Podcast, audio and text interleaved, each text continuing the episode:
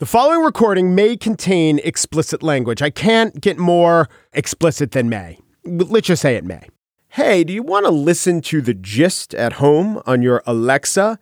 Turns out we at Slate have built a new Alexa skill. We're perfecting it. So, what you do is you say, Alexa, enable the gist to enable the skill on your Alexa device, and then you begin playing the show. And to play it after that, you can say, Alexa, play the gist. First enable, then play it gist on the Alexa. It's Monday, January 6th, 2020. From Slate, it's The Gist. I'm Mike Pesca. Unnecessary clarification of the month. I know it's early in the month, but I thought I had this one nailed when I read the New York Times story. Headless body in cave is identified as 1916 axe murder suspect.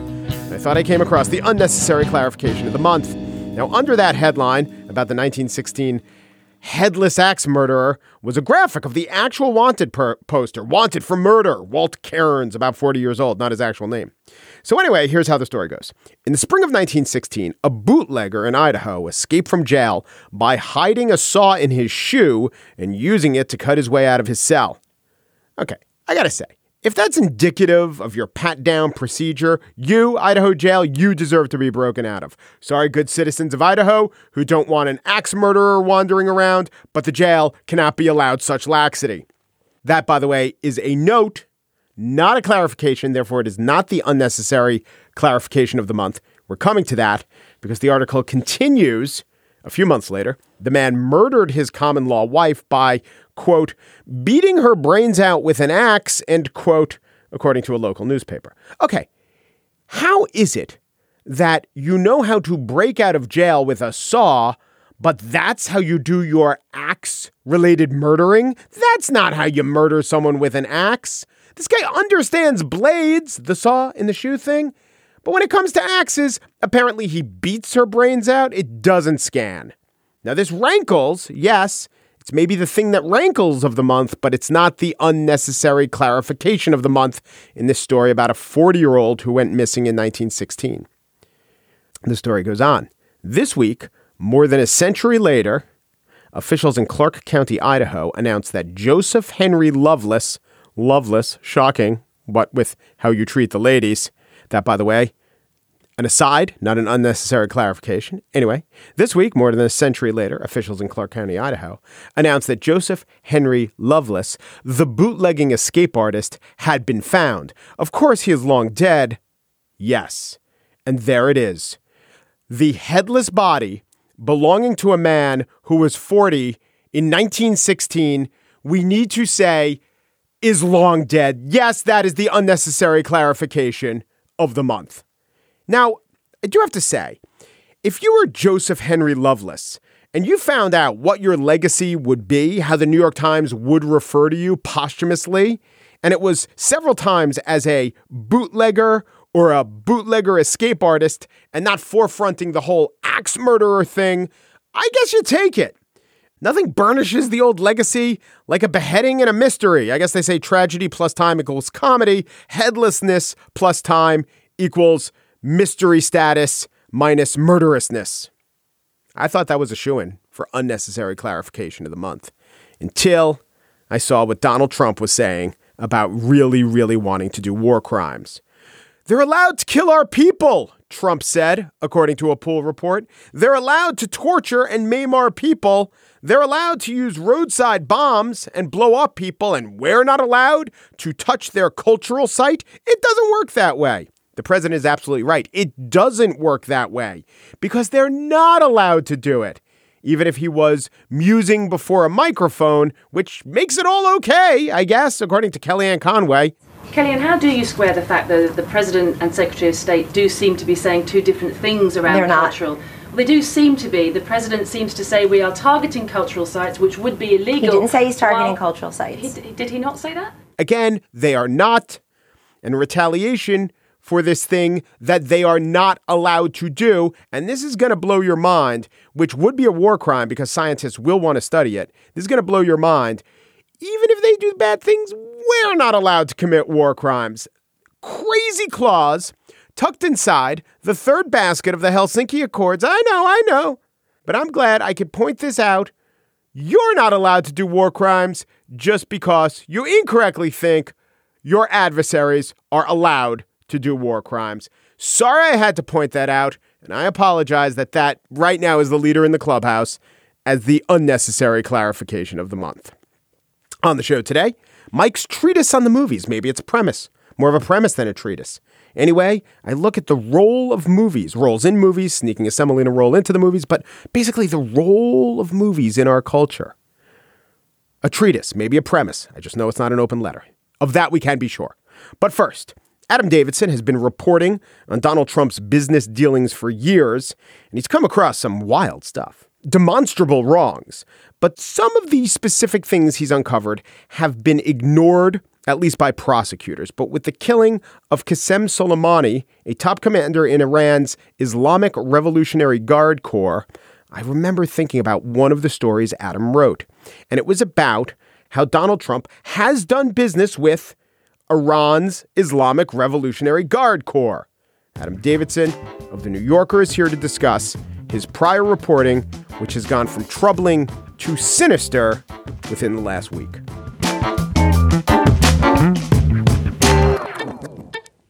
We've all seen the headlines in the news of how someone lost their life in an act of cold blooded murder. And while it's sad and grabs your attention, most people go on with their day without giving it another thought. But have you ever stopped to think about the life of the person at the center of the news story? They were more than just a headline or a statistic, they were someone's loved one or friend. I'm Mike Morford, and my podcast, The Murder of My Family, dives into some of those stories to help listeners get to know the person who was lost and how their death affected those closest to them. Listen to The Murder of My Family everywhere you listen to podcasts. There are well over 100 episodes to binge on now.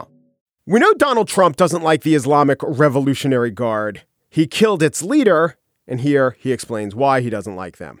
For years, the Islamic Revolutionary Guard Corps and its ruthless Quds Force under Soleimani's leadership has targeted, injured, and murdered hundreds of American civilians and servicemen. The recent attacks on U.S. targets in Iraq. But would it surprise you to learn that while on one hand, Trump decried the Islamic Revolutionary Guard as vicious murderers. On the other hand, he does business with them. This seems like the stuff of the wildest, unprovable conspiracy theories, except for one thing. The New Yorker's Adam Davidson reported extensively on that connection, and he's here now. Adam, thanks for coming on. Thank you, Mike. You're a man who wears, wears many hats. I do the Which, good and the bad. Yes. And now let us talk about the ugly. What is Donald Trump's financial connection to the Quds Force and the Islamic Revolutionary Guard? Sure. So uh, I will say this story does seem, if you hear the facts, ridiculous and impossible. But you mean the story of Donald Trump being elected president of the United States? Well, the full story, yes. all of it. But uh, the story I'm about to tell you was thoroughly fact checked by the New Yorker. Uh, I talked with the general counsel of the Trump organization. He said there wasn't a single fact that was inaccurate. So I'm going to take you back a step. So we hear about the Islamic Revolutionary Guard in Iran. And it's hard to understand what that is because it's not a thing that exists in other countries. Iran has an army that fights its wars, just like most countries do. Big army. A big army. But separately, it has an Islamic Revolutionary Guard that whose job is not to protect the territory of Iran or the people of Iran. It is to protect the Islamic nature of the Iranian regime. Mm-hmm. It is also a massive part of the economy. The Islamic Revolutionary Guards Khatam El Anbiya is their general contractor. They build everything. They build the roads, they build the subways, they build the ports. So when the sanctions were first put on Iran, they weren't put on the Islamic Revolutionary Guard, but they were put on Khatam el Anbiya, this massive industrial concern that both did legitimate construction. It did, uh, you know, built all these civil engineering projects, but it also was central to the weapons of mass destruction and terror financing and money laundering efforts of the Islamic Revolutionary Guard. So they got sanctions put upon them. And there was a clever idea. Let's create a bunch of front companies, unnamed, that are not named as sanctioned entities, and let's do business through them. So we know that there are at least a thousand of these front companies that uh, are all follow a clear pattern. They are run by high ranking officers in the Islamic Revolutionary Guard. They have deep connections to Khatam el Anbiya. So perhaps the most obvious example of one of these front companies is a company called Azar Pasilo. It's run by two Darvishi brothers, brother Darvishi. They're um, called Sardars. That's kind of like a general. It's a special title for Islamic Revolutionary Guard Corps senior senior officers. So th- the Darvishi brothers were basically chief allies, chief deputies of Mohammad Bagher Ghalibaf, mayor of Tehran now, but f- former candidate for president, and former head of the Islamic Revolutionary Guard Air Force, which was tasked with getting the missile targeting systems for Iran's weapons of mass destruction. So this is they were of from an American perspective bad guys. These were very very very bad guys. These were guys who were using a front company nakedly a front company. But they do need, if you're going to do money laundering, if you're going to do external weapons of mass destructions, acquisitions, etc., you need a partner mm-hmm. outside of Iran.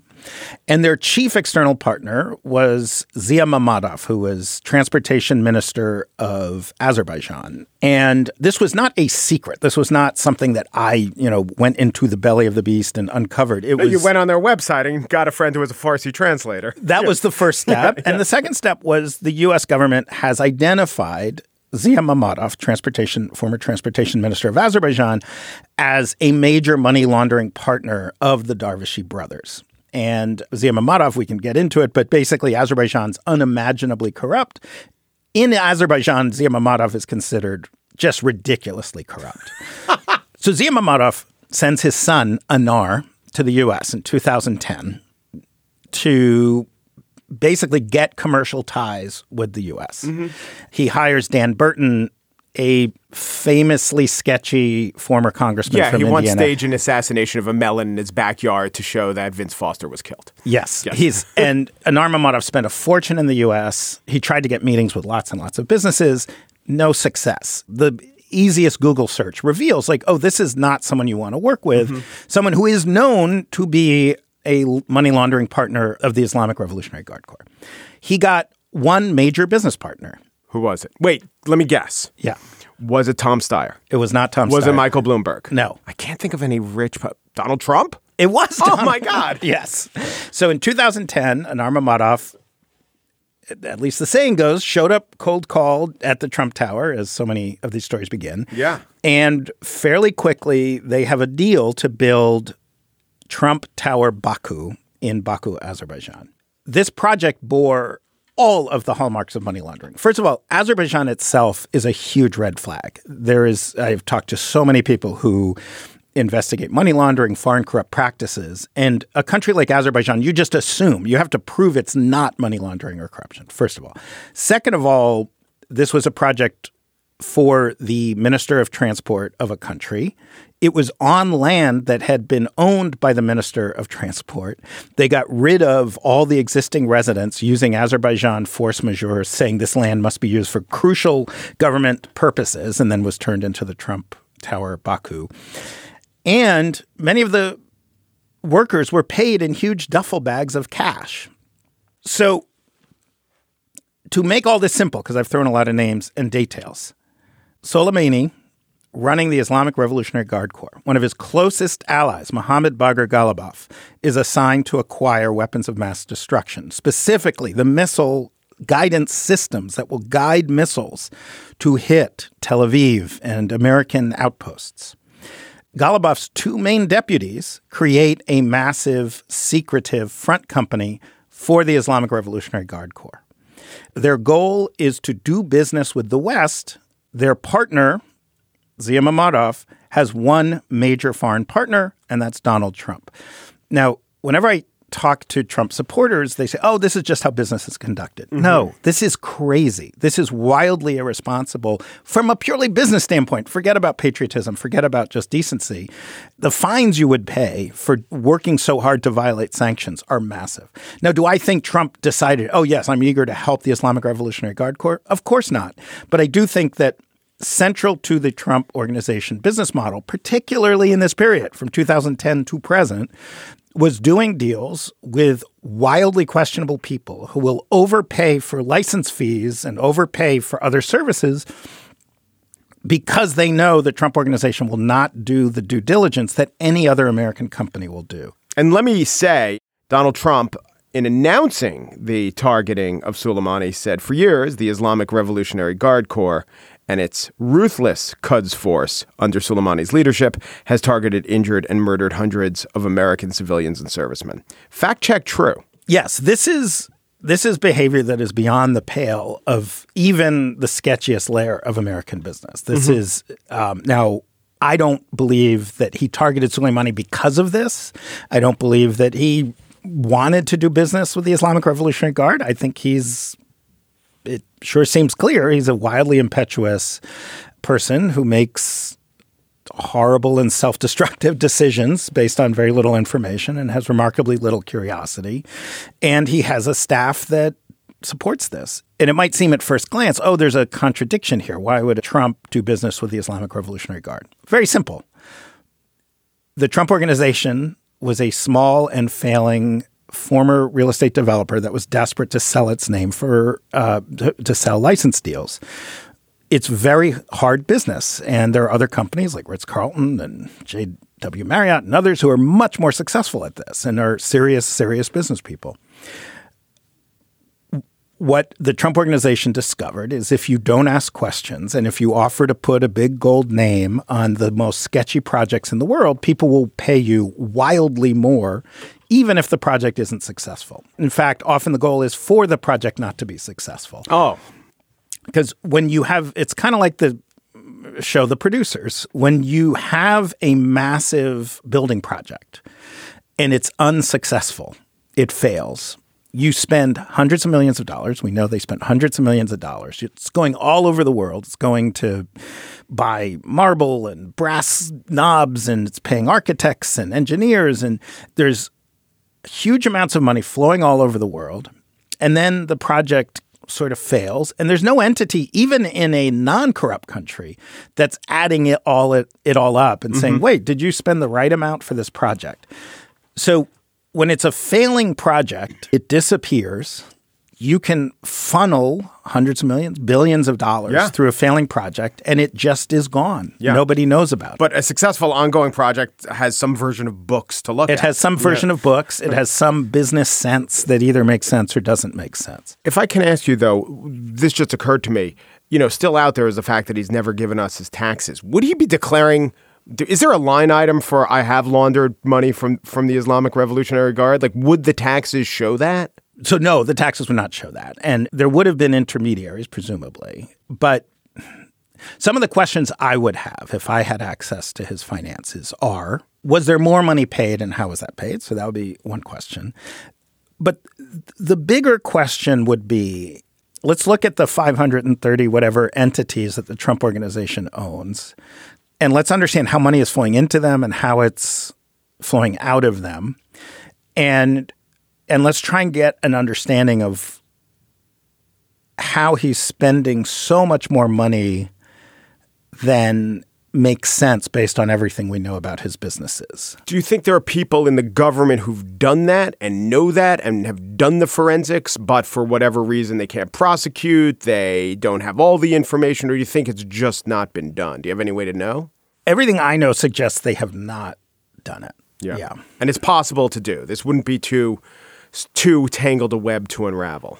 Based on publicly available records, you can you can paint a pretty dire picture. And I think if you read not just my reporting, but, but David Fahrenthold's reporting, Tim O'Brien's reporting, Andrea Bernstein's reporting, you know, mm-hmm. this is a company that has fraud at its core and has all along. So, you know, I got a lot of um, initial praise and then condemnation and scorn for saying, you know, uh, almost two years ago, when Michael Cohen was investigated, oh, this is the end of the Trump presidency. Yeah, yeah. You, you put you put a marker down, beginning of the end, and you may be proved right, but we won't know. We won't know for time has passed. I mean, my my theory been, has been there will you've be been audited. right. There will be a decisive moment when we will see some clear little simple fact that is irrefutable and clear. Yes. But I'm losing faith in that because I think I would guess if you did a survey of Americans and said, "Do you think Trump helped oligarchs in third world countries in developing countries launder money into the US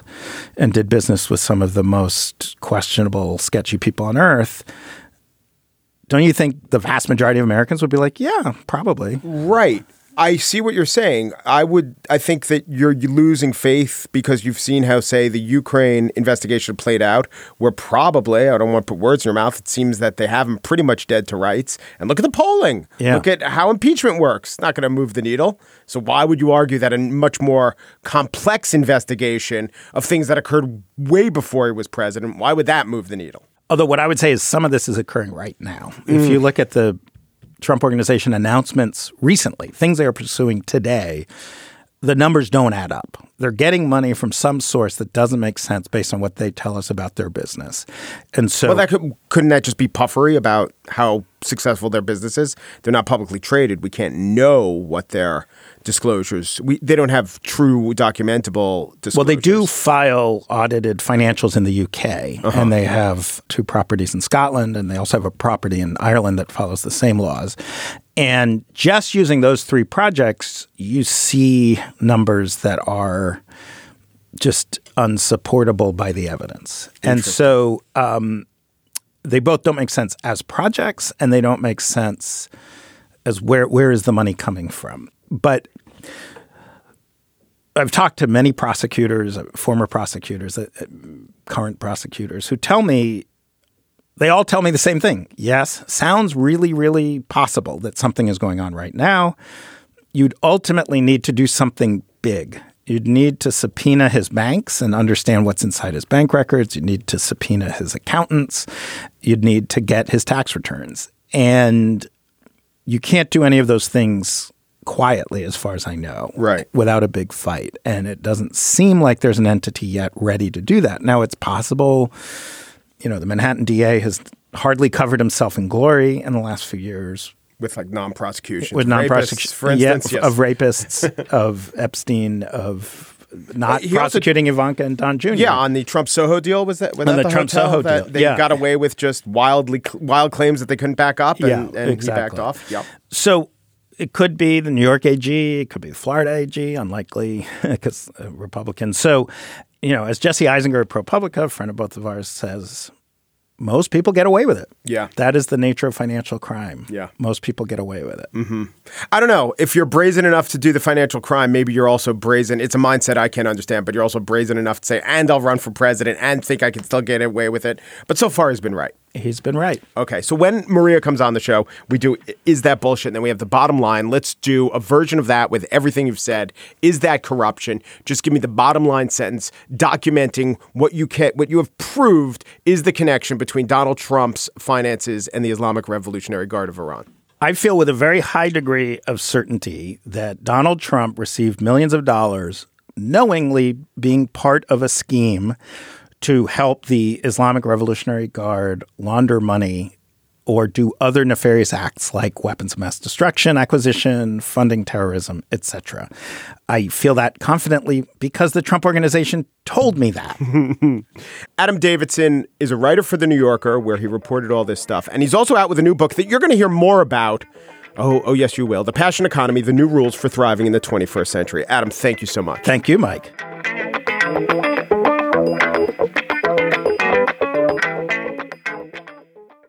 And now the spiel. Last night at the Golden Globes, Enrique Gervais, he, he seems to have stopped caring. Did you get that? Did you pick up that vibe? I don't know. Guy just doesn't care anymore. The Golden Globes marked the beginning of awards season when the best films of the previous calendar year are given awards. Although, according to this New York Times profile of Taron Egerton, award season really just rewards the best of the previous know, two or three months. The Times says, quote, the Academy has given 50 Best Actor nominee slots per decade since 2009. 47 have been given to people in films released in the second half of the year. So in this profile, they make the case that Egerton is deserving.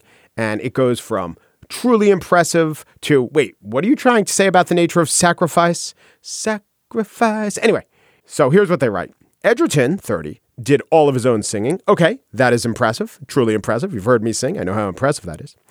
There was intricate choreography that Egerton sometimes had to perform in platform boots and towering feathered headdresses. Okay, if it were me, I know I'd have broken three ankles, two of mine, one of an extra's. They go on. Egerton, who is heterosexual, also filmed gay sex scenes. Okay, now the main scene was with Richard Madden the guy who played Rob Stark in Game of Thrones. So I can imagine many members of my audience thinking, does that really belong on a list of hardships and impressive and hard to pull off stunts? But I hear you, I hear you. They also say Egerton did many of his own stunts, including tumbling drunkenly down a staircase. That does seem tough. And finally, and shaved the front half of his head to get Elton John's receding hairline just right. Oh, he shaved half of his head to go temporarily bald with a pate that can regrow hair at a moment's notice. Oh, Academy, give this guy not just the award, can you work out a Nobel Prize for him? What a hero! Half a head of temporary baldness. Now, if Richard Madden had shaved his entire body, but that's another story. I guess it's about Best Supporting Actor. The point is that Egerton was really great and will be a long shot to get the nomination because he wasn't nominated in this slight, tiny, narrow window of time that communicates to us this is an important film.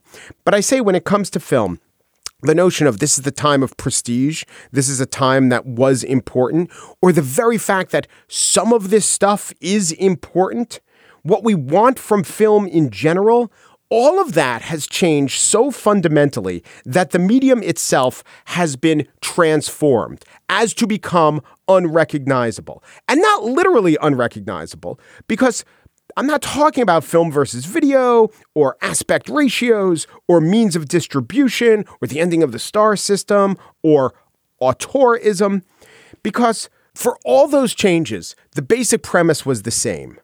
What was a film? What was the contract between film and audience? The audience surrenders a few hours of their time for a few hours of a discrete story. None of that has changed. But the feeling that we get from that experience has changed profoundly. Because set against the tapestry of storytelling on the best or even the second or tertiary level television shows, what movies are to us has changed. And I think, or I was thinking, they had diminished. But I've I have a new insight on that that I'm going to share with you in a second. Movies, by the way, this change is nothing that the movies did movies have been doing, like I said, couple hours, you get your attention, they tell their discrete story.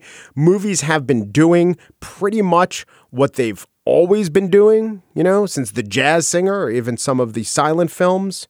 But as one character says in the play and later the movie Inherit the Wind, all motion is relative. Perhaps it is you who have moved away by standing still. All right, that's a little on the nose, but it kind of has to be because it was in a movie. This brings me to my point, my premise. I have such a fundamentally different relationship to movies now because good or pretty good TV can just do so much more. It can lay out a character's motivations completely. It could flesh out nuances of not just the main characters, but secondary characters or characters who on the list on the call sheet are 12th or 15th down. It can explain rationales. It doesn't have to sacrifice the realistic for the dramatic. It can show real evolution. It doesn't need necessarily to condense long processes into short time periods acting can show not just one or two scenes of conflict or heightened emotion, but it can show the complexity of human range. Compare Joaquin Phoenix, last night's best actor in a drama, compare what he was asked to and did finally what he had to play in Joker versus what Gandolfini or Bryan Cranston or Jon Hamm got to do through so many stories, through so many years, through so many moods and modes. It's just not comparable. I believe that movies have become like poems, plotted poems, but sometimes poems have plots. Like poems, movies can convey a mood or a feeling like pop songs, which are the lyrics are essentially poems. They can convey a sentiment, but set against what TV can do, they, or I'll say 99% of them, can't compete on the basic fundaments of depth, nuance, and I also think believability. In almost every movie, no matter how highly praised it is really well done movies. There are so many, many moments where plot developments are just sprung on us or hand waved or they don't stand up to strict scrutiny. And we're supposed to say, well, you know, that's that's just idioms of the form. That's just how movies work. I understand the limitations of the form. Aha, limitations. In a sense, I guess it's like being miffed at the presence of masks in Japanese Noh theater. I wouldn't want Noh theater not to exist, but there is a reason why actors being able to display facial expressions has a comparable advantage to theater of Noh, even among Japanese audiences. So, what movies, what they sometimes deliver better than TV shows is spectacle. Only so often they don't. What was the last movie that people went to specifically to look at? Avatar? And before that, Jurassic Park? Now there's an abundance of the dazzling that what was formerly dazzling just seems rote. The very franchises that invented dazzling can't survive on that, and they fall down on their storytelling. Which brings me to Star Wars Rise of Skywalker, which I saw over the break. As Bryan Curtis of the Press Box podcast put it, as somebody like you who has grown up literally our whole lives with these movies, I'm amazed at the how should I put this? The smallness of Star Wars now or how it just seems like another movie. Bryan wasn't despairing. I mean, when he was a kid, like kids of our generation, he played with Star Wars toys and probably wondered what a Tauntaun smelled like on the inside, but he had some distance. The despair at the deficits of the Star Wars franchise can really be felt in the voice of Griffin Newman, the actor who, along with Vanity Fair's David Sims, hosts a podcast called Blank Check that actually started as an extended discussion of all things Star Wars. Here's Griffin talking about Rise of Skywalker. This thing, right? Yeah that all stems out of initially this genuine love we had for sitting down and talking about all this 100%, weird, 100%. fucking Star uh, digging Wars into the prequel minutia. lore and just having fun, like riffing on it and being silly, and like talking about gorgmongers. Ben, I could do this all you, day. We could do this for six years. We're like Captain America fighting right. George Lucas. I could do this all day. And I'm just sitting here as we're having this conversation, and I I just had this thought of I find no joy in this anymore. Oh, and it's not to, to some degree a beautiful, touching moment, and the fans are like, "Wow, it's really nice." no, but, like, but but truly, it is this thing where I don't know if it is. Look, the latest Star Wars was not good, just as a pure letter grade C minus. Although, if you had told a nine year old me that all Star Wars would become is someone retconning a fetch quest which didn't elevate IP past slash fic, I would say, George Lucas comes up with the craziest concepts. I thought a Jawa was wacky. But the real reason why Star Wars disappoints, well, there's many of them, but I think fundamentally, it's a movie trying to do what movies can't and don't do well, but what TV shows can do. It's trying to be something other than a discrete story. It's going beyond the limitations of the poem. There are epic poems, there are the poems of Song of Roland and Beowulf and the Iliad. They all, by the way, predate the novel in the same way that films predate TV. I think that's notable. And there are epic movies, Lawrence of Arabia and The Irishman, but they are not the cinematic equivalent to novels. But great TV shows really are. Movies are plotted poems. And look, poems are great. They can convey moods. They can affect you on the phrase or sentence level, or leave you with an impression or a thought. Nothing against poems. Movies can do all that. But if you never knew that short stories or novels existed and you read one, you might find yourself looking at poems differently. You might find yourself looking at them as lacking. And I think that's what I've been doing with movies finding flaws, nitpicking, plot holes, rolling my eyes at convention, comparing them unfavorably to television. A couple of caveats. I'm more of an intellectual person than an emotional person. That might come into play. And if it seems in any way I'm degrading poetry, I'm not. But I've come to think of movies differently. Not worse or lesser. Okay, maybe a little lesser if I'm honest, because I prize the things that TV can do. But movies used to be my favorite form of visual media. But I gotta say, I have never been as moved or changed or as informed by a movie as much as I have been by the greatest TV shows, which I, and I think this is important, which I have lived with over many years. The other part of this is that I do think great TV shows are more demanding. They're literally more demanding of your time, which is more important than money. And when something is more demanding and it gives you something, you get more out of it. I think great television is going to move past the movies as the most prestigious visual medium. I predict that one day TV stars will have to be lured over to do movies, and that the Emmys will become more important than the Oscars. In fact, that the Oscars will beg TV stars to host, but no TV stars will be particularly interested. That's already happened, by the way. And now that I think of movies as poems, I've actually begun to expect something different from them. And as a result, I've begun to enjoy them more. This, all of this, by the way, is going to be increasingly irrelevant because, of course, podcasts will soon surpass them both for depth, breadth, excitement, and cachet.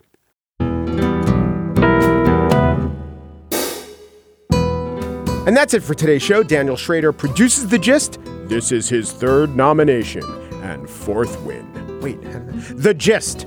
I don't care. I really don't care. Cutaway shot of a dyspeptic looking Tom Hanks.